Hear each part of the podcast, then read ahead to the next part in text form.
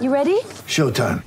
On May 3rd, summer starts with The Fall Guy. Let's do it later. Let's drink a spicy margarita. Make some bad decisions. Yes. Audiences are falling in love with the most entertaining film of the year. Fall guy. Fall guy. Fall guy. That's what the poster said. See Ryan Gosling and Emily Blunt in the movie critics say exists to make you happy. Trying to make it out? Nope. Because I don't either. It's not what I'm into right now. What are you into? Talking. Yeah. The Fall Guy. Only in theaters May 3rd. Rated PG-13. Get ready for the greatest roast of all time the Roast of Tom Brady, a Netflix live event happening May 5th. Hosted by Kevin Hart, the seven time world champion gets his cleats held to the fire by famous friends and frenemies on an unforgettable night where everything is fair game. Tune in on May 5th at 5 p.m. Pacific time for the Roast of Tom Brady, live only on Netflix. Celtic Stuff Live. The only toll free call in webcast produced specifically for Celtics fans. Guess who's back? Celtic Stuff Live.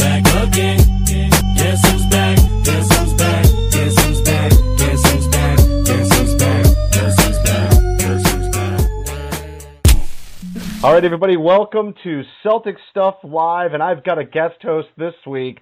John's the Duke is taking a little time off, and I have Jimmy Toscano with me. You've seen him on CLNS Radio's Garden Report.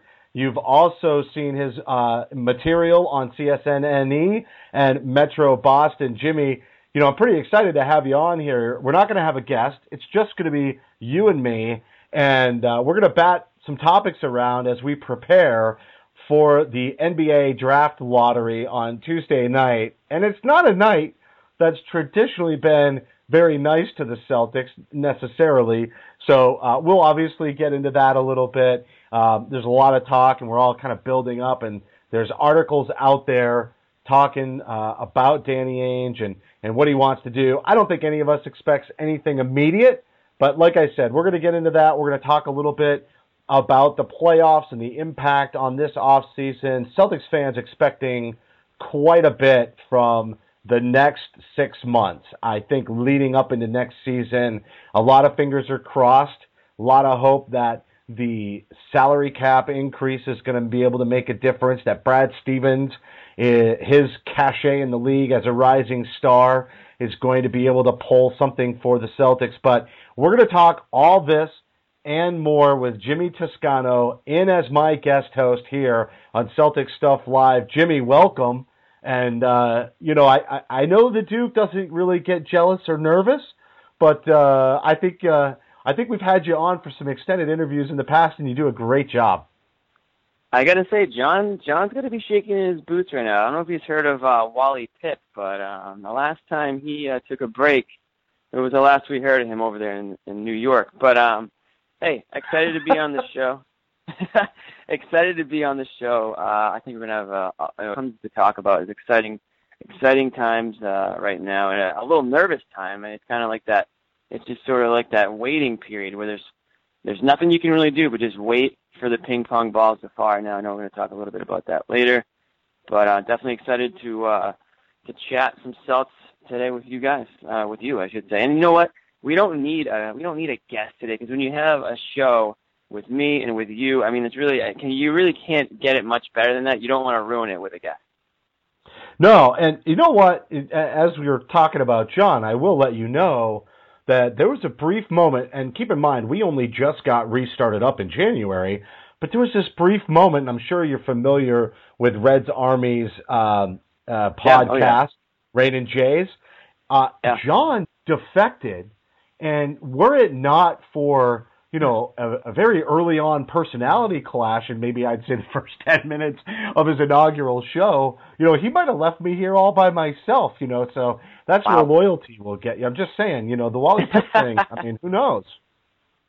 That's a good point. Nah, we we love John. He's a he's a uh, great guy. Great a great Twitter follow too. If you're not following him, I think he's a one of the most uh, one of the more passionate, uh, along with you, of course. But he's one of the more passionate Celtics fans out there. He's not afraid to mix it up on Twitter with the uh, with the writers and call them out and whatnot. So he's uh, it's good to uh, pick his brain on Celtics stuff all the time. Absolutely.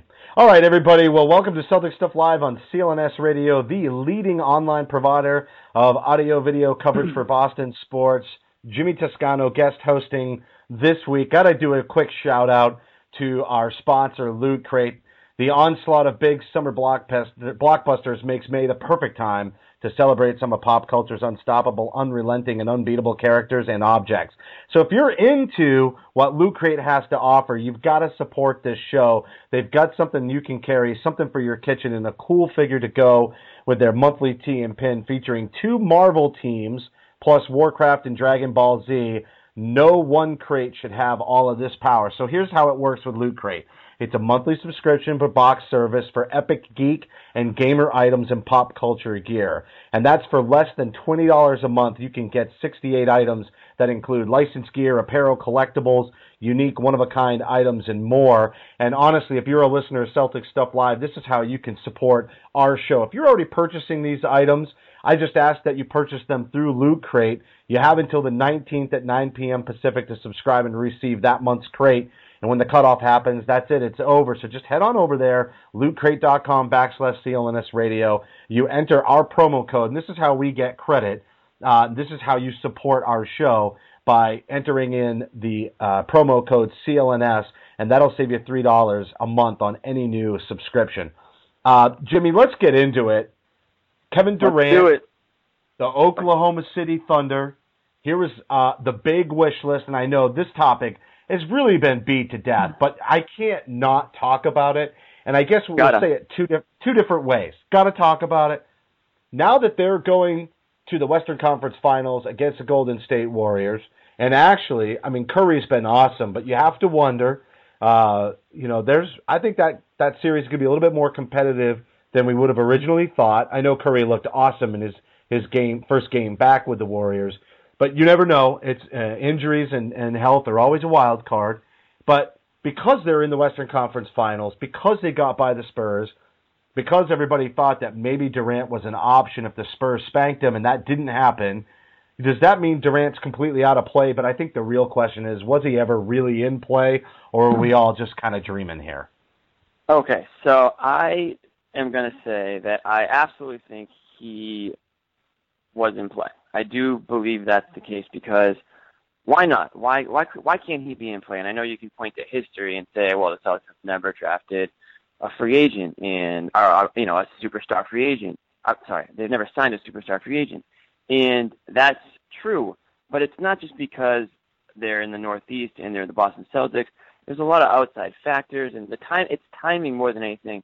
The Celtics haven't had the money.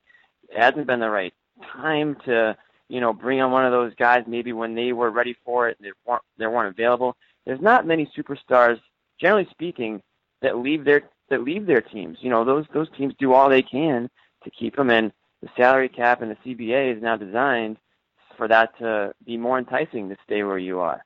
That said, what was going on with the Thunder was they were just good enough to be a, a really good team, but never good enough to compete with the Spurs. Never good. They weren't going to be good enough to beat the you know the Warriors, and they weren't they weren't going to the NBA Finals, and they weren't uh, a championship contending team up until now. It seems because now what you have there is that was a that was an amazing series that the Thunder played against the Spurs. You can say the Spurs looked a little bit off, but you got to credit the Thunder for getting them off of their game. And Durant clearly you know, along with Westbrook, you know, those those guys are the two reasons they are where they are. And when Westbrook sort of stepped aside there in that game four, I believe it was, and let Durant just go crazy and do his thing in Oklahoma City, it was tough watching that game and thinking he's gonna leave there because you could see how much energy was in that building. You know, because then you could see how badly they wanted to win that game. They won it. They went on to win the series worst case scenario if you're a Celtics fan hoping for Durant to come to Boston. That that that is not what you wanted to see. You wanted to see the Spurs handle the Thunder with relative ease, and all of a sudden, you know, and if you're Kevin Durant, you're back where you were the last few seasons. You know, leaving the postseason early and wondering, you know, if you guys are ever going to be good enough. That would have been ideal. Then I was hoping, okay, the, the Thunder are up three to two, everything's in their favor. However, if they lose game Yes. six and game seven, that's that's your best case scenario if you're a Celtics fan because if you're the Thunder right there, you're like you had them in your. You had the Spurs where you wanted them, then you went home and you lost and you lost game seven. That obviously didn't happen either. It was the complete opposite. They blew up the they blew up the Spurs and now they're going to Western Conference Finals. The only thing I think that can save you know, that, that that still gives the Celtics a chance at Durant is if the Thunder get blown away by the by the Warriors, and I mean like embarrassed by the Warriors. Whether you know four games, maybe five, and it's you know some of them aren't even really that close. I think then the season ends on a sour note. Nobody's talking about the Spurs series as much. It's what have you done for me lately? And I think at that point you you at least have a puncher's chance. Maybe you still get that um, that interview that reportedly the Celtics were expecting to get from Durant. I'm not gonna I'm not gonna completely rule it out yet. What about you? Well, I, here's what I think. Uh, first off, we know Oklahoma City had a lot of turmoil in the front office. So you have to kind of, you know, throughout the season, you almost have to wonder how much of an impact that had. Um, I'm not entirely sure. I, I, I agree. The real, the only way Durant leaves is if they get embarrassed by Golden State, like a sweep, and it's not even close, and it looks like you know they're more than one piece away. But even if they lose to the Golden State Warriors, if it's a competitive series, and make no mistake, the NBA wants it to be one, so you almost you almost Right. sort of see that being manufactured. I mean, look at how many moving screens Draymond Green gets away with, right? So maybe maybe he'll get away with just even that many more, or maybe they'll get a little bit stricter on him because people are complaining about it. Everybody's talking about it. Everybody notices it at this point. So there are things They're gonna want close. You know, they're gonna want close games for sure. they're going to want close games. So I, I don't think it's going to be a total blowout. Having said that, um, players transcend certain moments regardless, and Curry could certainly do that. Klay Thompson's had a really nice series. Uh, it's not like it's in, an impossibility, but at the end of the day, I almost think like this offseason, Jimmy, and you tell me what you think. I think they're going to be able to say we're only one piece away, and they're going to have cap space to sign somebody because of the increase in the salary cap just as much. So you almost think that what OKC says is, hey, we just need one more player.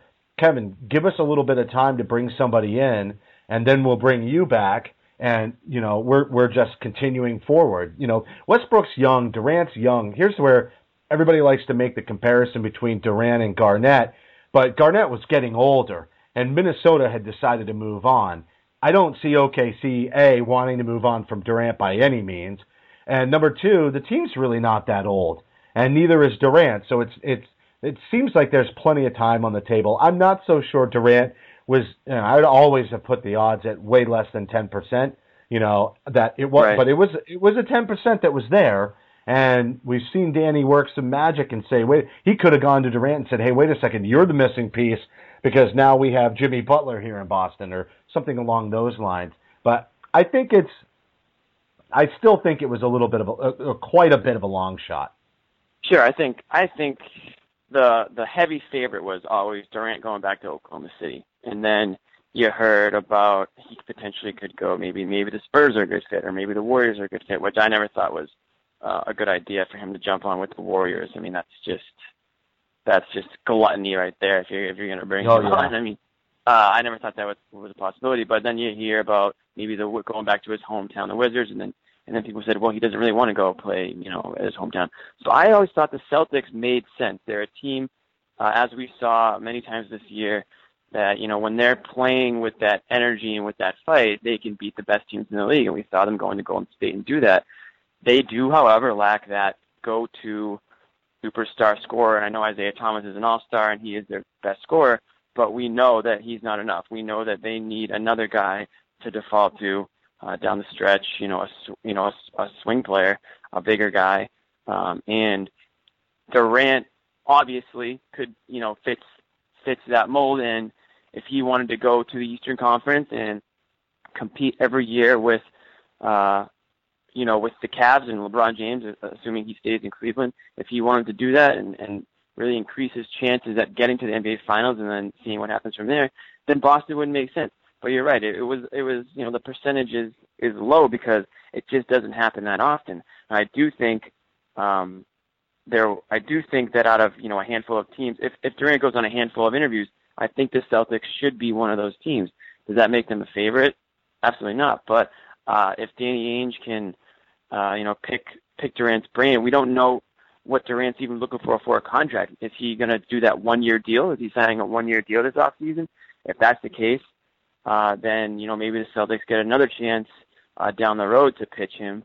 But uh, I, I do think I do think they had a they had a, a slim a smaller chance at you know getting him in for an interview and and at least the possibility of signing him. But although it's small, it's I still think it was one of the bigger one of the bigger ones in the NBA. Even though I think the Spur uh, the, the Thunder were a heavy favorite. Um, but yeah, listen, I see what you're saying. If Durant was Yeah. going to leave OKC, you think the Celtics were the best or one of the best likely landing spots. And let's face it, if they do get him in the door, it's really just the pitch is legacy, right? I mean, Isaiah Right. Thomas is going to be, you know, uh, what guest? He's going to be a guest on the Eastern Conference Finals games three and four, I believe. So he's going to be pitching legacy. You know, Brad Stevens already the articles out there are him talking about, you know, hey, this place is about legacy. And then we see, I, I saw a really good article on the Vertical the other day talking about what went wrong in Orlando and how the front office has to be in step with the head coach. The Celtics have always done a very nice job of pulling, even when there was some differences of opinion between Doc Rivers and Danny Ainge, and you know maybe one could assume Mike Zarren as well. Who knows, right? But Mhm. a healthy organization allows for those those disagreements. It doesn't impact what happens on the floor, and then you know things get done, and and you go out and you do your best to win. I think the Celtics have a very good reputation of a being extremely loyal to the head coach, and b it's out there that they're not micromanaging Brad Stevens. I think that's another sell. Like organizationally, they're very they're they're a loyal organization, which ties into the theme about legacy. And Brad has continued to say, "I'm just letting the players be who they are." And I think that's where Isaiah Thomas comes in. I mean, this is a very interesting sort of move. You almost wonder if Isaiah, if the Celtics, I think it's TNT that he's going to be on. Um, but you almost wonder if the Celtics didn't reach out to TNT and say, "Hey, we'd like to make Isaiah Thomas available to be able to broadcast." Everybody who's playing in the Western Conference Finals could be watching those games. Oh, absolutely. I mean, the more the more publicity your superstar guy can get, and you and talking positively about your you know your organization, the better. I mean, and and we saw what he wrote about the Celtics in the Players Tribune about a month or two month or so ago. Um, he loves it here, and, and, and let's be real. I mean, he probably had no idea anything about Boston. You know, growing up, being a being that he grew up on the West Coast and he went to college out there. Um, you know, there's no reason for him uh, to know a whole lot about New England. I know he played some prep some prep school ball uh, down this way, but in terms of Boston, he, he he probably was going in with, you know, he may have even been negative about the trade. Who knows what you know what he was thinking about Boston going from going up from Phoenix. I know he wanted out of Phoenix then, but it's really been you know to him. I think I think he, calls it a blessing that he came to Boston. He has nothing but good things to say. And you're right, it's all about the legacy and it's all about the history. And I think if Durant, you know, does get that meeting, he walks into the building you know, whether it's uh, you know the Celtics practice facility or wherever it may be, he walks into the room and there better be you know 20 Celtics legends lined up to you know shake his hand and and tell him you know how badly they want him here and that he can be the next legend and show him where his number is going to go, you know, when they retire it and all this stuff. You really got to pitch these guys in, in today's day and age. So I hope that if the Celtics do get that um, get that meeting, and, and who knows if they will. I mean, who knows how the series is going to play out. Um, hopefully they, they, you know, I'm sure they have a bunch of a bunch of ideas to really entice him. But it'll be interesting to see. Yeah, you got to think he's at least going to take a couple of meetings, just exploratory, maybe Sure. try to keep it a little quiet. But let's ask this question, okay? So not just Durant, but any free agent. It's still what most Celtics fans would hope would happen in the offseason, that the Celtics add some pieces, maybe through trade, maybe through free agent signings. Uh, probably everybody would like to see both, maybe even two free agent signings and a trade. Like there's so many options out there. It's really the, the so much cap flexibility, so many picks, so many assets, so many youth that, and even a guy like Terry Rozier makes, and I hate to say this, and we don't have to go down this road quite yet, but I'm going to tee it up for later. It's almost like the play of Terry Rozier and Marcus Smart make it so that maybe you could could move a guy like Avery Bradley. I'm not saying we want to, and I know Mhm. there's going to be eh, you know people on Twitter killing me for this, But at some point, we just only have so much room for excellent undersized defensive guards who are combo guards, right? So uh, Yeah. there's an ability to move some of these attractive pieces, and Bradley is extremely attractive. Especially, it's too bad he got injured in the series against Atlanta because it only would have raised his stock, and that's where I want to go with you know with with this dialogue. Jimmy, tell me what your thoughts are. My thinking is that this Atlanta series, thank God they had some injuries because I think they can explain it away a little bit when they're wooing these free agents because Atlanta just went and got stomped on by Cleveland. Now, never mind that Cleveland had an easy first round and they got rested up. They stomped, they stomped Atlanta, in my opinion. Oh, And absolutely. Had the Uh, Celtics been healthy, lost to the Hawks, and then the Hawks suffered the same kind of defeat they get, did against Cleveland, that does not help the Celtics pitch that they're only one piece away.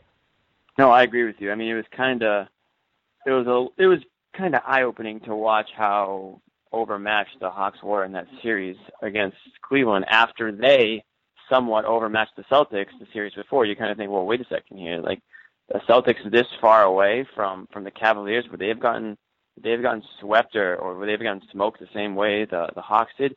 You hope not.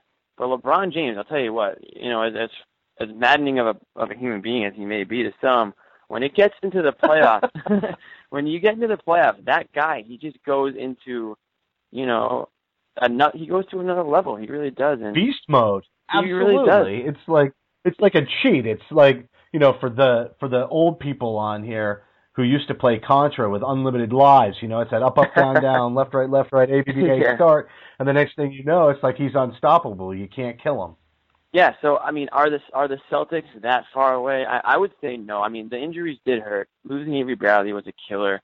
Uh, Isaiah Thomas was playing banged up. Jae Crowder was playing banged up. He couldn't hit a shot all series. Kelly Olynyk couldn't play. So the Celtics were hurting a little bit. I think a healthy Celtics team competes and probably gets past the Hawks. And I think I'd like to think they maybe win a game, maybe two against the Cavs. I mean, they did beat them in the regular season, but the Cavs are a better team. They've got the best player, arguably the best player in, the NBA. Obviously, Steph Curry could be one, and LeBron could be two. Um, and you know, with the supporting cast of Kevin Love, Kyrie Irving's playing great right now. The bench is helping out. I mean, the Cavs. The other thing the Cavs have going for them right now is they've just got a bunch of rest now. They've had a lot of rest, right? Because they blow out the uh, they blow out their first two first two teams they played, and now they're waiting on uh, Toronto and Miami, and they're probably going to end up blowing out whichever one of those two teams they play next in the Eastern Conference Finals because neither team right there is playing great. So the Celtics are a ways away, and that's why this off season is you know so important to them and so important to everybody following along because everyone's looking for progress. And now you've you've won 48 games. Okay, well, what's progress from there? Obviously, you got to get out of the first round next year, one way shape, one way or the other. You got to get out of the first round. You maybe even got to get, you know, you want to put a good bid in for that second round. You, but in order to do that, I don't think you can return the same team that you had and just hope for health again. You do need to go outside of the current roster, whether it's free agency or whether it's trade. And I think that's what they're hoping to do. It's just hard for them. I, now, when the, the way the lottery balls are going to fall are going to determine a lot. I think if it's a the number one or number two pick, they'll explore trade options. But Danny Ainge isn't going to just trade number one or number two for some for you know for some guy just because he's the only guy available. They'll make the pick and they'll and they'll hold on they'll hold on to that pick and they'll see where they go from there. And I know that might disappoint a lot of Celtics fans who are looking for a superstar right now, but if a superstar can't be had, you kind of have to hope that you know a guy like Simmons or Ingram down the road could be potentially one of those types of stars. They need a shooter. I mean, or maybe I'll pose the maybe I'll I'll pose it this way. Everybody seems to think that to cure the Celtics' ills is they need somebody who can be in the starting lineup, who fits sort of an opening, who can knock down threes. Now, here's the problem. You got Isaiah Thomas, Avery Bradley, Jae Crowder. So you've already got the one, two, and three spots completely filled. That's typically where you're going to get your shooters. So uh, Avery Bradley, they obviously missed him. Maybe Jae Crowder. Those two guys healthy, they can hit down enough threes to spread the floor. But they really do need another shooter. Maybe it's Kelly Olynyk. I don't think it's out of the question. To your point, I don't know. that they don't sign a free agent and they don't do anything but make the picks. Maybe I can see them taking 16 and 23 and trading them for future first round picks and just stowing the extra picks for the future. I think Mhm. that's actually a pretty high likelihood if they don't package them. So let's say they don't make any major moves in the draft. Maybe the lab lottery, you know, goes their way or they stay break even at number three. And we'll get into the lottery in a minute. But I want your take on this. Let's say they don't do anything it's going to be really hard for them to solve the shooting problem heading into next season. I think, you know, if they do, let's say they let's say they get number 1 overall, right? We know Simmons isn't a three-ball shooter, but he could play the 4 and, you know, if he was a shooter, that would help out. Who are you taking? Are you going to take Ingram or Jaylen Brown? Are you going to go Buddy Hield because you're just like, dude, if we can get somebody in on this club that can knock down, who's a scorer, who's a pure scorer, and can knock down three pointers, that will at least provide enough of an upgrade next year. Even if they're coming off the bench next year, maybe they're earning more minutes, however it is. Is that what you want this club to do, or do you want them to just say, you know what, we're going to take the most talented guy, we're going to plug him in the best that we can, and maybe next season we don't perform as any better than we did this year, but we still got the cap space. Which, if if they don't make a major move, what's your direction or what's your preferred direction for the club? Well, it depends on what what pick they have, right? I mean, if they have one of the top two picks, it's you're either going to take Simmons or Ingram for sure. Um, I do, I do know that you know the stretch big, the outside shooting big now is is a hot commodity in the NBA, and that's why Bender is going to be a you know rough. He could be a top five pick, and I know they'd be interested in him.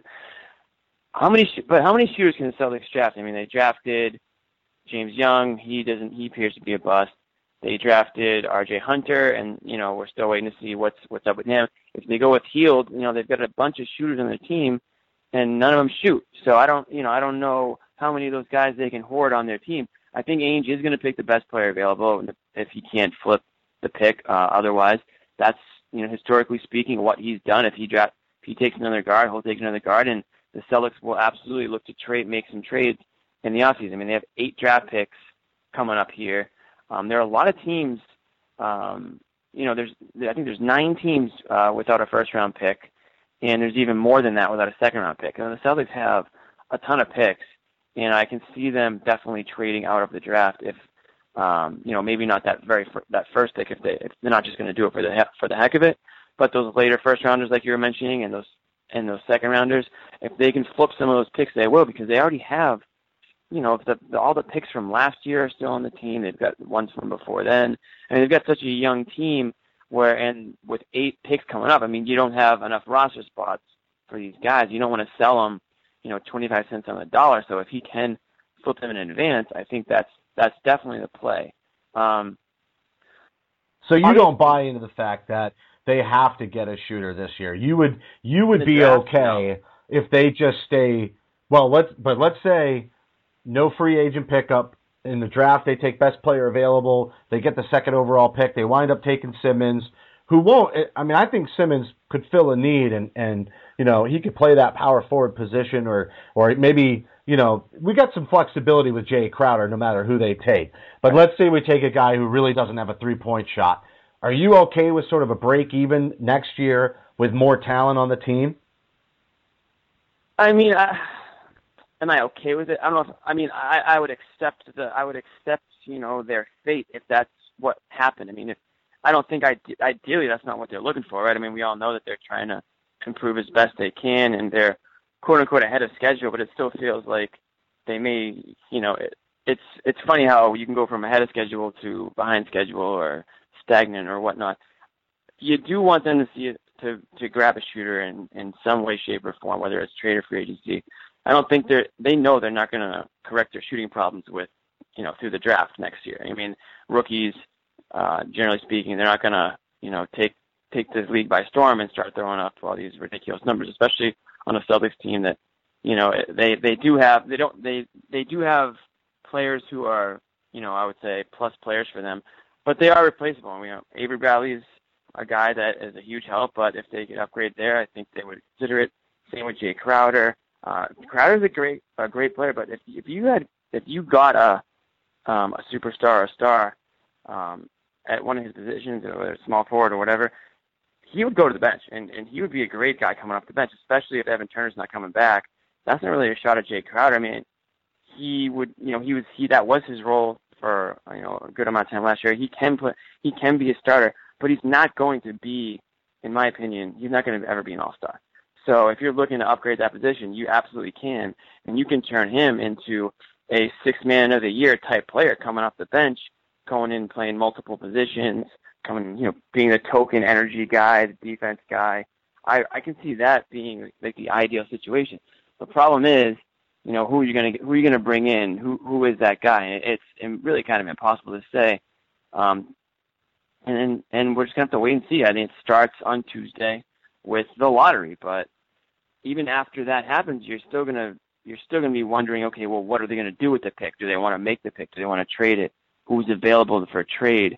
You know what you know what free agents out there do they have cap space and and they do, but they have other decisions they have to make too with uh, guys like Jerebko and Amir Johnson. So there's just so many different ways they can go, and and I know we we love we love talking about it, but it's it's impossible to sort of think. I mean, ideally, yeah, I'd love to, I'd love to see him get a shooter. Who that might be right now, it's it's impossible to say.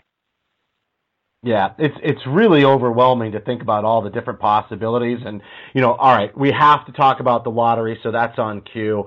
And then you mentioned, what about all of these players they have to make decisions on, depending on uh, the the domino effect. It's just crazy. There's just so many dominoes and so many different paths that the Celtics can go down. It's it's almost overwhelming. We need one or two of the dominoes to fall so we can get to a point where we can start to say what would be a good next move or what does it look like.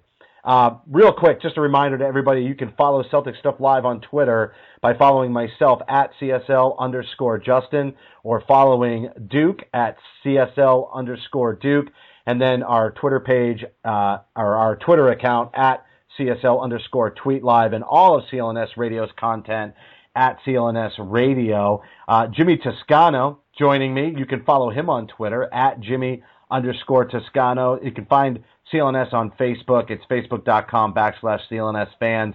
Don't forget, we have a CLNS radio app for iOS and Android as well. All you have to do is go into your app marketplace and search CLNS radio. And of course, all of Jared Weiss's content, and I believe quite a few cameos from my co-host today, Jimmy Toscano, on Yeah. the Garden Report this year. You do a fantastic job, Jimmy Appreciate it. and uh, they can they can find all that YouTube content on our channel, youtube.com backslash CLNS Radio, which also not only the Garden Report, but locker room interviews, full length locker room interviews, and and live content is something that we began to do towards the end of the year as well. And I know we're going to be carrying that into next season, but. For now, we've got a lot of entertaining things to talk about. The off season is going to be interesting, and then all of a sudden, we're going to go from like zero to sixty from Tuesday night after the draft lottery up until the draft in June through free agency into maybe mid July, and then all of a sudden it's going to be dead quiet, and we're all going to be like, "What are we going to talk about? What's going on?" Uh, so it's always funny to me how this off-season ride goes. But Mhm. let's talk about this, Jimmy, because you had a really nice article you had up on CSNNE, and I liked all of the uh, the graphics that went along with it. It was produced really nicely. The history of teams with the third best uh, odds in the lottery really hasn't always been kind. And even when they've stood pat, you know, you get a guy like Adam Morrison, like ugh. And Ugh. and let's not forget, since we talked about Oklahoma City uh, and the Spurs, Tim Duncan says he's going to figure out life before he decides whether or not he might retire. Um, I would think he might come back for just one more year, a la the way that David Lee passed the torch to Duncan back in the late 90s. I would expect maybe one more season to pass the torch to David Lamarcus Robinson. Aldridge. What did I say? To David Lee. David Lee? That's classic. I did uh, I did a Marcus Banks drop in, two shows ago over Marcus Smart, and today I dropped David Lee. I'll allow the Marcus Banks one. I'll allow that one. That, those those are dark. You can allow that one, but but David Lee, that's kind of a disrespectful thing to David Robinson. a little Like bit, yeah. that should be strict record, or or maybe I should pay a fine. Like I should be fined by the Boston Celtics Podcast Association. Yeah. Like I should definitely like what, like maybe a hundred bucks, or Yeah, maybe I could take David Robinson out for dinner. I mean, that that'd be okay. I, I think I think David Lee needs to take you out for dinner since he he made a pretty pretty hefty sum of money this year, and I don't, I don't know I don't know if he was worth all that Yeah, David Lee should pay my fine. exactly. Yep, I agree. I agree. So I think Duncan will stick around, but nobody can forget how horrible that went for the Celtics. Uh, excellent odds and totally, totally miss on the Duncan sweepstakes. And and now I can remember when we traded for Ray Allen, another night that was absolutely deflating was sliding from two to five. Couldn't have gotten any worse. And the option on the table that was being hotly debated was Yi Jianlian, who Oof, you know obviously was wasn't going to cut the mustard. You know, this time that season we were saying Durant or Oden, Durant or Oden, and now we're doing Ingram Simmons, Ingram Simmons. But the truth is, is the Celtics could take another significant hit here. Uh, yeah, it is the truth. Unfortunately, Celtics fans aren't gonna aren't gonna want to hear it. I can't blame them. The third, you know, the third best lottery odds. Statistically speaking, your best odds are for the fourth and fifth pick out of out of one through six. You can you can the worst you can get is six, and if the Celtics end up with six, they are just permanently cursed in in the NBA lottery because there's only a four percent chance that they can end up with the sixth pick. But when it comes to the the fourth and the fifth picks, those percentages, those odds are greater than first, second, and third. So Celtics fans should expect uh, the fourth or fifth pick on Tuesday. They have to hope for something better, which kind of stinks when when you think about it. Um, yeah, sure. When you when you so it's a 22.6% chance they end up with the fourth pick, 26.5% chance they end up with the fifth pick. So right there, that's almost 50%. There's almost a 50% chance they end up with four or five. There's a 47% chance they end up with one, two, or three, but those percentages broken down are, you know, a shade under 16% for each of those three picks. So you got to get lucky, and you know everyone knows you got to get lucky with the lottery, and that's you know that's absolutely true with the Celtics. They haven't been lucky; they've been screwed. Go all the way back to Duncan and and, and you know missing out on that franchise-altering pick, and then you go back again to uh, Oden Durant. Now we know how that worked out. Um, you almost wonder if you'd rather have it that way because of you know the the you know great great years of basketball we all got with with Garnett and Allen, which you wouldn't have gotten uh, if they ended up with Durant or Oden. So you kind of take that one. Uh, maybe maybe maybe maybe it's a wash there, but um, Softens the blow. yeah, it softens softens the the blow. softens the blow for sure. The way things ended up, but that night was just I can remember sitting on my couch and just I I was like it was like a maniacal laugh. I was just beside myself with And it was Tommy that was there, right? Yeah, Tommy was- with with just a disgusted look on his face. Yeah. Poor Tommy. He he didn't deserve that that night. Poor Tommy. But um, you gotta hope Isaiah Thomas can bring us some luck. You you gotta hope that he can, you know, because he's representing the Celtics, and hopefully he's got some good juju working his way. Um, side note about the lottery, you know who else is going in the lottery? Jimmy Butler. Interesting. To go So- hang out with our buddy Isaiah Thomas. I, like think, that. I think there's a lot of down. I think there's going to be some downtime at this lottery. I don't. Ex- I don't. You know, from what I've heard, it's not the uh, the most entertaining couple of hours of your life. I think there's a lot of standing around. So maybe those two can uh, shoot the breeze for a bit, talk about you know life, talk about maybe life in Boston and how great it is, and maybe Jimmy Butler can get uh, sold on the idea that maybe uh, Boston's a nice little spot for him if he feels like uh, a trade needs to happen in Chicago. Who knows? Who knows? All right, so let's take. All right, let's. The Celtics get the number one overall pick. We know they want to. We know they want to move it, but you, you know, you're not getting Jimmy Butler for just the number one overall pick. Even I don't think. I think you're still going to have to put Oh, maybe a player in play. Um, I think another guy that might be likely to trade it that's less talked about is somebody like Blake Griffin. I know he's got another injury, uh, but he's still young and he fought through that that injury. What was it? The at the end of his first season Yep. in the league, and then he bounced back. So uh, we've seen him be able to overcome injuries and come back at a high level of play, and he's still young. You know, we even hear about uh, Jahlil Okafor in Philadelphia being a possible uh, trade target for Danny. That came up at the deadline. Mhm. A lot of different guys you know that that might be traded for. Hell, even if Kevin Durant goes to OKC and says, "Look, I I do want to go," like let's say somehow he gets moved to Boston, he might even feel indebted to do more of a sign and trade scenario just so he doesn't leave his buddy Westbrook and OKC in the lurch entirely. And there would still be benefits to the Celtics because they'd still have all this cap space by moving contracts in said sign and trade. So let let I you know I'm thinking with the lottery, I, I, it's not a topic you can really exhaust, right? It's hey, it hasn't been kind to us before. We're hoping it'll be kind to us this year. Isaiah's going to be there, but even if they they maybe he's talking to Butler that all of a sudden the Celtics get the number one overall pick and and that becomes an option. But there's going to be a player that's got to be moved with this pick, in my opinion. If we're going to bring back anything, you know, like a Jimmy Butler, somebody's going to have to go. Who Yeah. do you think's the most Sure. likely player to get packaged in that kind of a? And, and I mean, I know who I think, and and I I have a top two slash three that I think are most likely to be traded. But who do you think is the most likely? Well, I think first of all, everyone's tradable, right? We know we know there's no untouchables on the team. Uh, first and foremost, I think depending on who you're getting back, I mean, you need to match a certain amount of salary. Guys, I think are expendable are the guards we talked about. Smart is expendable. Bradley is expendable.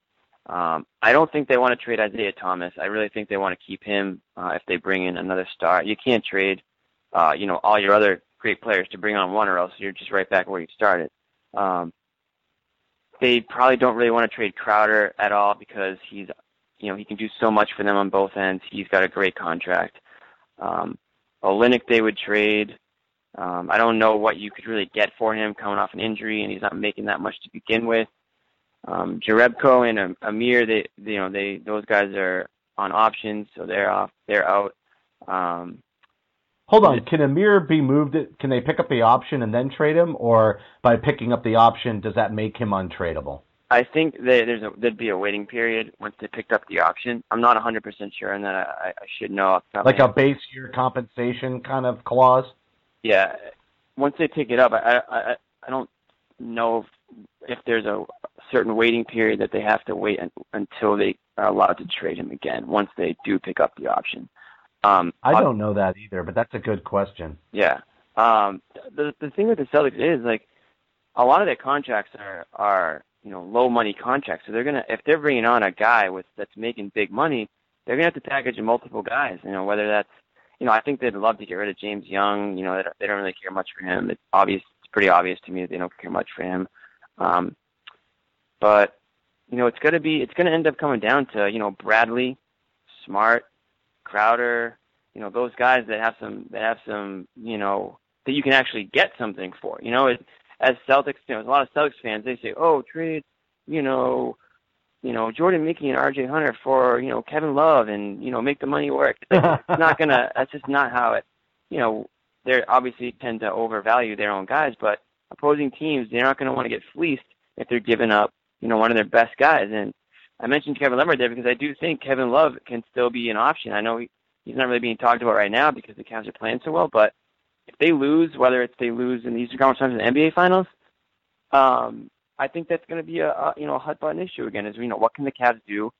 You know, do the Cavs need to reset in the sense that you know they clearly don't have a good enough team to beat the Warriors?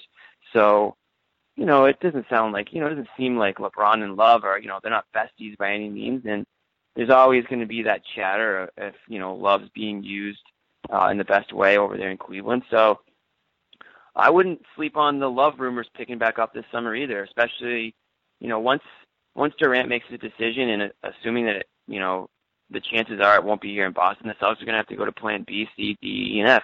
And I guarantee you that there are some guys like you know Love and Love and like you mentioned Griffin. Uh, those are those are great Plan Bs. You know, if you can get one of those guys, um, they'll absolutely you know do some do some work to make those numbers work and to try Well- to you know flip picks along. You know, you still get all your picks, so that's the good thing about You might wonder. You might wonder if Cleveland actually wishes they had Wiggins instead, anyway, right?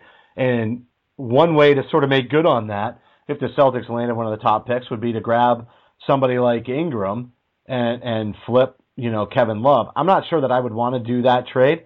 Um, I've soured on Kevin Love, but when we talk about outside shooting and we talk Right. about a position that doesn't disrupt what's already in place, And probably Kevin Love would be one of those scenarios where you wouldn't have to give up maybe anybody in the rotation that you're really excited about, like a Bradley, Bradley or a, a Crowder, to be able to bring back Kevin Love. You know, you you match some salaries with a pick like that, you might be able to pry him away, and, and it could potentially meet a need for the Celtics. And it would be, I would consider it to be, you know, uh, a step forward, not the step forward that puts them in the Eastern Conference Finals or anything. But um, I'm going to take a little pun here, but certainly Kevin Love might have a little chip on his shoulder were he playing against Cleveland in the Eastern Conference Finals next year. Yeah, definitely. But I think the Cavs at the same time, like they don't want to go backwards. So if they're getting rid of Love, they're not just going to take on you're not just going to take ticks back and you know a couple of young guys because they want to you know unless they're going to do something with that salary that they they got cap space. Right unless they, they have, got cap space. Right they're going to have to go they're going to have to know you know have a good idea that you know this you know player X is going to want to come here. And that's the LeBron factor. A lot of guys obviously want to play with LeBron because they know how far he can get them. If that's the case then yeah absolutely. The Cavs would be I think they'd be interested in Garrett Love um, because assuming they don't, you know, win the finals this year, which they could. I'm not going to rule it out because LeBron is that type of player this in this postseason right now. If they don't, I think there's going to be some clamoring. You know, what can we do to improve our chances? They don't want to get rid of Kyrie. I mean, you can't get rid of Kyrie. He's just such a great young talent over there. I think Love has trouble fitting in at times, and I, I and I know a lot of people have soured on him, including you just said you did. But I think him here in Boston with Brad Stevens, you know, getting the most of him can get back to what people thought of him before sort of the little mini fallout he had um, um, last season in Cleveland. I really do think that he's got a lot to offer. I mean, the guy is still a double-double machine. Does play a little soft at times. We saw Jared Sullinger work him on more than one occasion. I think he'd need to maybe toughen up, uh, especially on the obviously on the defensive end and down low. But those are things that when you hear when you hear with the Celtics, that seems to be contagious. You know, it seems like they're feeding off of each other um, on that defensive end, and you got to think that um, Love would ha- would buy into that. So I, I, I'm still pretty high on on Love. I would absolutely um, make a make a move or you know make a serious play to try to get him. Um, you know, and along the line, you know, just as much as I would if I was trying to get um, Griffin or you know the, the next the next big name. I think that that would be great for them. I'd rather try to trade for Love than than try to address address that uh, issue in the draft.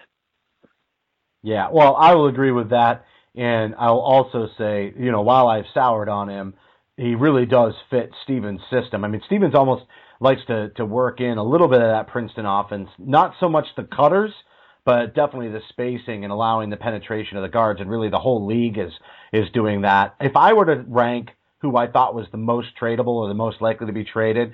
I know you said I don't think you know the guards isn't obvious, but I don't think that anybody wants to trade Crowder. Usually the guys you don't want to trade are the ones that you have to trade. Yeah. So I think my order would go uh, Bradley's the most likely to trade it because it's the easy. Unfortunately, he's not the easiest to lose, but he's the easiest to replace if you follow. And then I think Crowder's number two and I think the third most likely to be traded is Sully in a sign-and-trade. I think his number is up here, but I don't think other teams don't think he brings value. The unfortunate thing for the Celtics is they'd have to get rebounding back. He was really their best rebounder. Johnson did a nice job at the very end of the season. He seemed to sort of kick the uh, kick the shoes off of his plantar fasciitis. Mm-hmm. and and really was able to perform at a different level. There's also my theory that maybe he was kind of saving it because the last thing he wanted as a veteran was to not be available in the postseason. So I don't want to say he took it easy, but I think he never pushed himself during the regular season for fear that it it could really flare up and and never um, never improve well enough by the postseason. I think he's pretty savvy at this point to listen to his body and how to pace himself just right. So those are my three.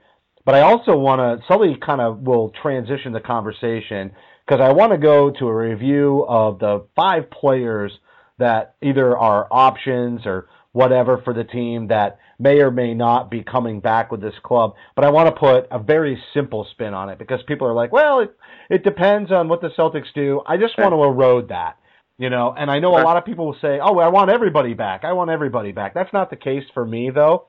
So I want to uh, I want to go down a list of the, of the five what I would consider major players back and forth as we close out this show. and you just tell me if you'd like to have them back. If the circumstances are such that they're that there's any kind of position that would be available to them, do you really want them back? I mean, I know everybody said, "Oh, what a lovable crew, what a lovable crew," and everybody's got a home here, but Yeah. I don't think that's entirely true. So let's start. We'll start at the top of the list since we just talked about Amir Johnson, um, and then we'll close it with Sully since those are the two names that just came up. But let's start with Amir Johnson. Um, do you want him back? And you can put it in the context of do you want him back for 12 million? Because that's a known, right? If he comes back, you know you're spending 12 million on Amir Johnson. Do you Mhm. want Amir B- Johnson back with the Celtics next season? So it's I I do I do and I don't. So I do in the sense that it's on a one year deal, so there's not a long term commitment there. If you are let's say you strike out in the first couple of days of free agency, now you know, okay, well we need we need to fill our cap for next for next season, but we don't want to sign a guy that we're not in love with long term and, and sort of hinder us going forward. In that sense I would sign him uh to that I'd pick up that one year option for I believe it's twelve million it's a lot of money, but with the salary cap going up, it's not, you know, it's not crazy, crazy money. Um, is he worth 12 million? No. Uh, I think he's pretty lim- obviously pretty limited on the offensive end. Um, he does provide you that, you know, rim presence down down low on the defensive end, but generally speaking, I would say 12 million for Johnson is, you know, too much. But I understand why they would bring him back once they value, once they gauge uh, free agency. Uh, I would say overall, no. Okay, interesting. That's a guy I, I do want to bring back, and I think the 12 million uh, before this offseason was probably overpaying for him. I think in the new collective bargaining agreement and the TV media deal and everything else, that 12 million is decent, and I don't see the Celtics being able to make a move to really shore up and address that center position. And I think Johnson, even coming off the bench, uh, actually would perform better. So if they were able to bring somebody in at center, I still like having somebody who can play good team defense. I agree with you. The offense is an issue, but I like Johnson coming back. I even like him coming back at 12 million for the reason you said right at the outset. It's a one year deal. I, I don't think that the Celtics are going to end up in a position where they're going to be able to utilize every last salary cap dollar. As a matter of fact, I think part of their stance is to leave that some of that money available for next off season so that Right. they can tweak some things because I don't think they're going to be able to do everything that us fans hope they will do. I don't think they're going to accomplish it all on draft night and over the summer. And even if they did, if there was no money, then sure you don't bring Johnson back, but I want him back. I think he brings good depth. I'd love to have an upgrade over him, but I think it's unlikely we'll have an upgrade. And even if we did, I think 12 million's okay for you know a nice veteran, good locker room presence. He can rebound when he's healthy, and uh, you know I think he would be even better coming off the bench with limited minutes, and he might actually earn that 12 million as well, uh, just bolstering. Next player we got to go to Hold Jonas on, real quick, real quick. Oh, I, do I, it. I do, I do like. I mean, I do like what he adds to the team, and I, and I, obviously, if they can't find anybody, I think you do have to bring him back. But I'm looking at, you know, if they really want to make make a splash, like what about like Hassan Whiteside? If you go out there and you give Hassan Whiteside some serious dough, you know, you're not going to bring back Johnson. So, I mean, that, and and Hassan Whiteside, he's an unrestricted free agent. If they're serious about a rim protector, like they, you know, like they say they, you know, like teams are, uh, you know, interested in a guy like that. I mean, Whiteside can change the game single-handedly just with his, you know, presence down low on the defensive end. So if you can go out there and you can throw some money at Whiteside, bring him up here. Now I'm not saying, you know, there's no reason to believe that, you know, I have no reason to believe that they are interested or that they do want to. But if they, but if they do, then that's when you would say, you know, thanks for that one year of basketball, Johnson. If they can't get something like that, I'd be on board with with bringing him back. That's really interesting too, because you're taking a high character guy like Johnson and you're plugging in a, a lower, well, reportedly character issue, almost like a Demarcus Cousins, but worse, in Hassan Whiteside. So I like your angle. I think you got to take talent and you got to put him in front of Brad Stevens, and Mhm. he's got to do his job and manage the locker room. And I think we're going to table this one because that might actually start to become, you know, a, a point of debate or an option. And once we figure out where they land in the draft and how things lead up to to the off season, I think I think maybe that Hassan Whiteside versus you know Amir Johnson character versus performance debate Yep. could be a pretty good one to dive into. Let's go to Jonas Jerebko. Do you want him here or not? I would take him back um, because I don't think Evan Turner's going to be back, and I think if you can't have Evan Turner, um, you need a, some you need some versatility off the bench. I'm not saying that Jerebko plays all the same positions that Turner does, but there is some versatility there. He's not making a lot of money. He's only got one more year left. I really liked what I saw from him in the playoffs when he started to get a bigger role. Um, he can hit the outside shot on occasion. You know, he at least makes defenders commit to him. Um, I like his attitude, um, and I think uh, I think he's a contributor. I mean, he's not a guy that's going to make or break your team, but you do need you need guys like that on a winning team. You need guys that you can dip to, you know, seven, eight deep into your bench.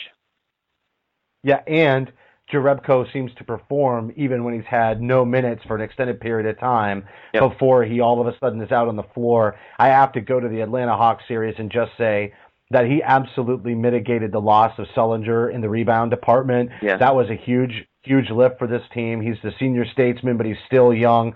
I would love to see him be that seventh, eighth man for this club for many, many years to come. I think he's solid, dude. He's a pro, great attitude, and can be and can be counted on most of the time when he's called on.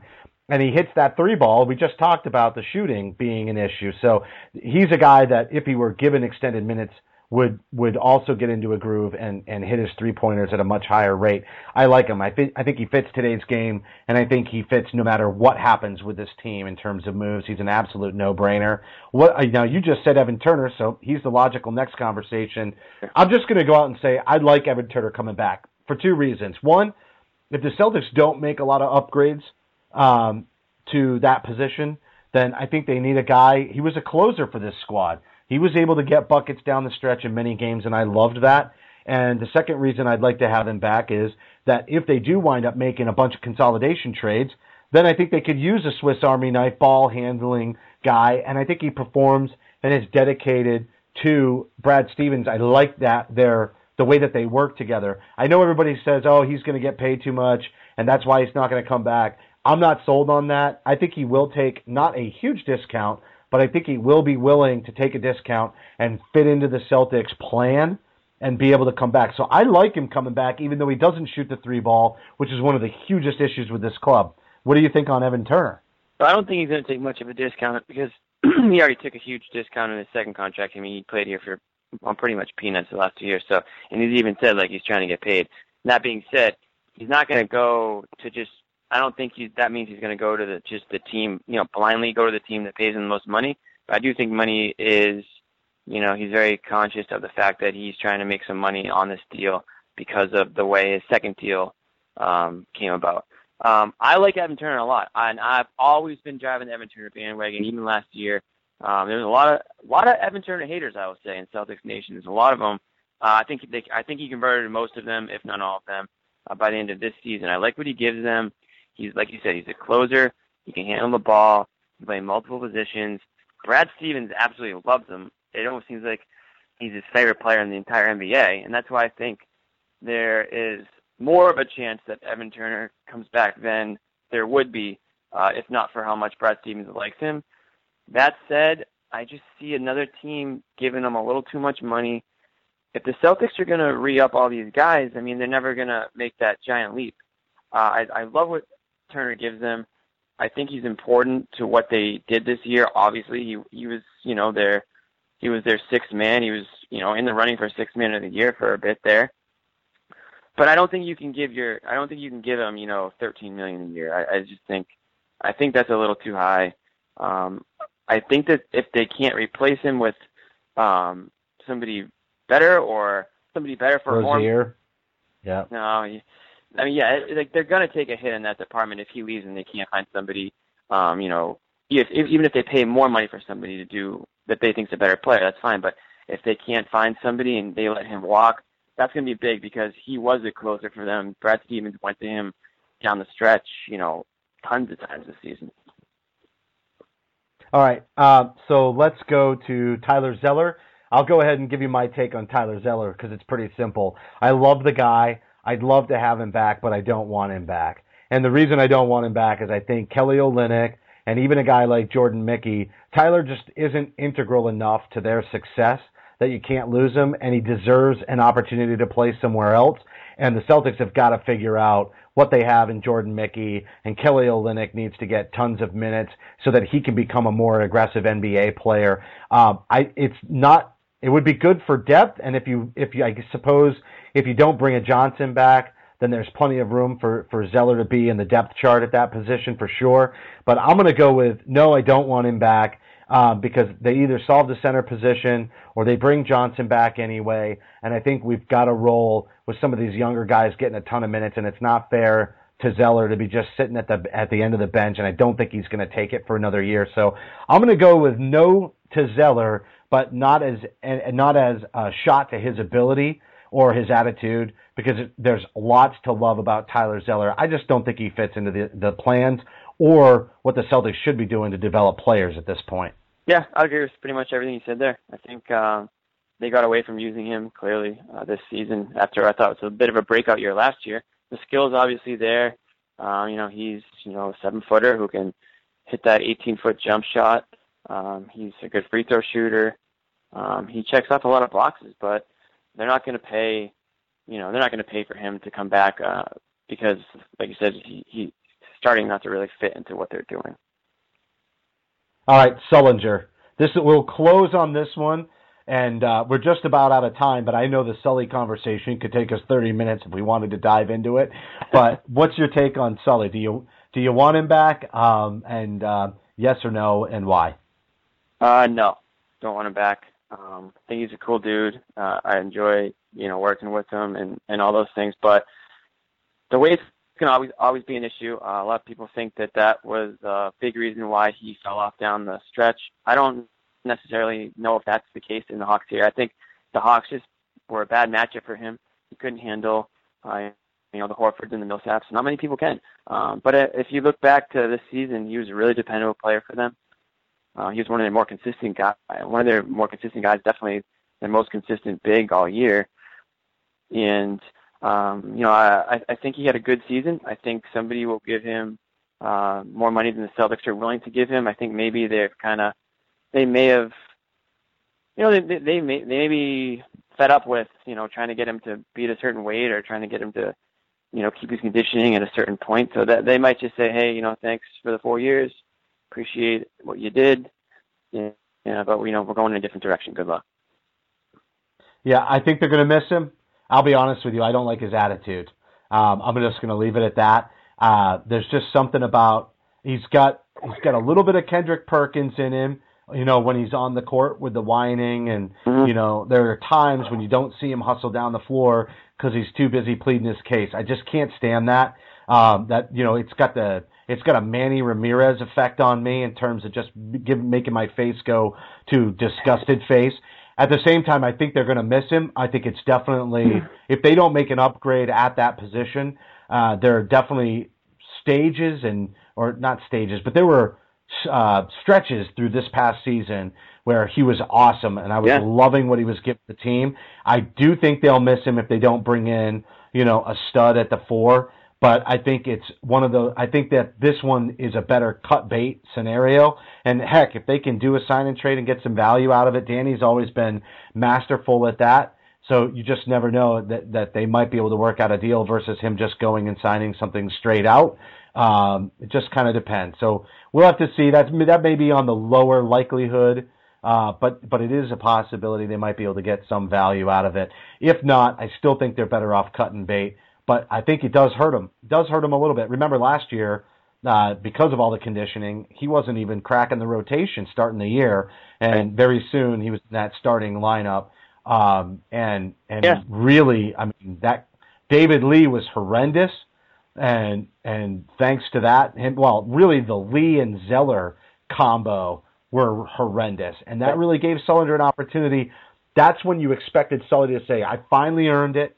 I had this chip on my shoulder, and I'm never letting this go again." But he left the door open. If they had, if he had any serious competition on this roster, and this is why I'm going to go to attitude. If he had any serious competition on this roster, he very easily could have lost that starting nod uh, multiple times throughout the year because he tends to come in waves. Um, and he Yep. tends to disappear from games, and I, that that's something I just don't think the Celtics can tolerate long term. Yeah, and I think that kind of sums up, um, you know, the idea that you you want the Celtics to improve. You hope they can. They might miss him if they can't, but you're looking for better. I think that kind of sums up like the Celtics team. It's like so many guys in this team are, yeah, he's a good player. You know, you, you like to have him back, but you're okay if he goes. I feel like that's so many guys on this team. That's why they are where they are, sort of in in that middle, you know, into that. They're, they're, they're probably on the fringe of one of the top, you know, they're a top 10 team. They're probably somewhere around, you know, maybe 12 or something right now because that's up so much of their roster is guys that you like, guys that are good, but you're looking to improve if you can. You might miss them if, you know, you might still miss them, but you're always looking to improve. That I think that's pretty much almost everybody on this team, and I think that's the attitude the Celtics have is that they're just looking to improve. They like they like some of these guys. They probably don't want to have to trade some of these if some of these guys if they do because they like them, but you can't win a championship with with the with this current roster. So if you are looking to make serious improvements this offseason or in the next two years, it's not going to be you know the team that wins the NBA championship is going to have to look different than the team that you're looking at right now, and that's the guys like Stelly. That Yeah. you like them, but you don't love them, and you're looking to improve. Yeah, I think that is a lot of players on this team, Thomas, Bradley, Crowder withstanding. And at the end of the day, the problem with those players is that they they don't often return much in trade. They don't hold a lot of trade value. And you're better off moving them out of the way and bringing in somebody who can maybe not play quite as well, but generate some buzz on the trade market. If they're going to make some consolidatory uh, or to make some moves to consolidate the talent on this roster, there's got to be a buzz around the player. And Sully just never really generated that kind of buzz, and it just kills his trade value. We want to get guys like Jordan Mickey who might, and I, again, it could be the Sully scenario all over again. But it's time to move on. It's time to bring in somebody like Jordan Mickey and see if you can create a buzz and have value in trade if you want to upgrade at that position. And then, you know, the absolute home run swing on that is a player that, that moves into that spot not only creates trade value and buzz, but actually earns a starting nod and is a legit player in the starting lineup for a championship contending team long term. And you don't find those things out unless you let guys get get minutes. So I think Sully's an easy one to move on. You have a great take on that, Jimmy. We're going to close out the show, but everybody, Jimmy Toscano joining me, co-hosting in John Duke's absence. You can follow him on Twitter at Jimmy underscore Toscano, and you can also read him at the Metro Boston. Really uh, huge to have you on the show, uh, Jimmy, and I appreciate you taking an hour. You know, on uh, we're recording this on Sunday. It'll release Monday morning, but I appreciate you taking an hour out of your weekend to kind of sit down and, and prep up a little bit for what's about to become a very, very busy, busy off season, at least in terms of debate. And I'm sure a lot of fans are going to have ruffled feathers just because there's so many angles that we can talk about. And the first domino to fall is where is the Celtics lottery going, lottery pick going to end up? And we find out Tuesday night. Tuesday night, I'm going to be locked in onto that entire half hour um, extravaganza. I'm going to be at the edge of my seat. I don't even know. I don't even know what I'm what I'm look what I'm looking for. And it's one of those things where it's like eh, you don't even know sometimes. You know what you want. You know, obviously you want the one. You're hoping for the two, but you don't know which player the Celtics want. You don't know who they're. If they end up with one, you don't even know who they're going to take. It's just you want to put yourself in the best position possible to you know improve, and that's the num that's the first step. Uh, and it, it, it's the first step in what's going to be a busy off season. I I I, I loved uh, I love chatting with you. I want to come back on. Let's do this again after the lottery. Yes. and Maybe let's do it again. Uh, you know, before uh, definitely before uh, free agency. Uh, you know, we gotta we gotta rehash. You know what the Celtics can now do. Do they do they you know do they think about flipping the flipping the pick before the draft? Do they do they make the pick on draft day because there's too many you know question marks surrounding other teams? You know, these are all questions that we're gonna that we're gonna have to keep asking, and we're gonna have to sort sort this whole thing out. Yeah, we're definitely going to do that. Um, we're going to have you back on. We are going to sort it through. You did a really nice job on the show, and uh, you know I always appreciate your contributions. I remember you getting your start with Celtics blog Uh, we loved having you on the post game shows and on the Yeah. show. I know I took a little bit of a hiatus, but it's nice to be back. It's nice that again you're given some time to join the show. I think we had, you know, we made a lot out of a little, but I'll tell you what, on Tuesday night, I'm thinking I'm I'm preparing for the worst and sleeping on the best, and uh, Yeah, I'm gonna yeah. say the Celtics. I already know it. I know it in my heart. They're gonna wind up with the fifth overall pick again. I, Uh. I know they can slide as far down as six. I'm not going that bad. I'm telling you though, it's just I can just feel it. We're going number five, but I'm not sold on the top six picks in this draft being that much separation. I'm not saying there isn't separation because there is, but I'm not sure it's as great as some years where you know it's not the Oden Durant year. Uh, Right. You know where it was so clear. Uh, I do think Simmons and Ingram are clear choices for one and two, but you know, long term, is Ingram going to be definitely better than a Jaylen Brown? You know, and you've got the Dragan Bender. It could be Porzingis. He could be Darko Milicic. You never know. Ugh. so uh, I, you're thinking we're going to nightmares here. I know. I know. I'm going with five. I'm going with five. And you know, if they trade it, it'll be what it'll be. And if they don't trade it, I don't think it'll be as bad as it sounds. But we're going to wrap the show. This broadcast will be available on demand on the CLNS Radio mobile app as well as clnsradio.com. I want to thank everyone who tuned into the show. Just remember, you can help support the show by subscribing to Celtic Stuff Live on iTunes and Stitcher. We'd love for you to give us a rating or even better, a review because your feedback is important to us. It's how, it's how we improve the show. And a reminder that today's show is brought to you by Loot Crate. Please support our sponsors. If you're already into gamer gear, then you've got to, or if you're already with a subscription service, just move it over to Loot Crate.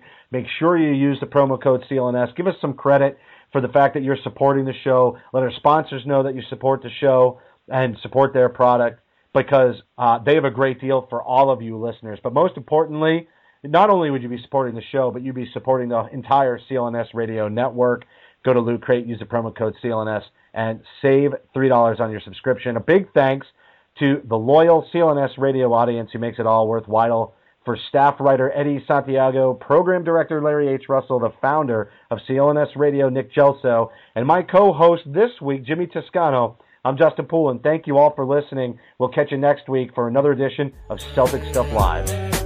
Celtic Stuff Live.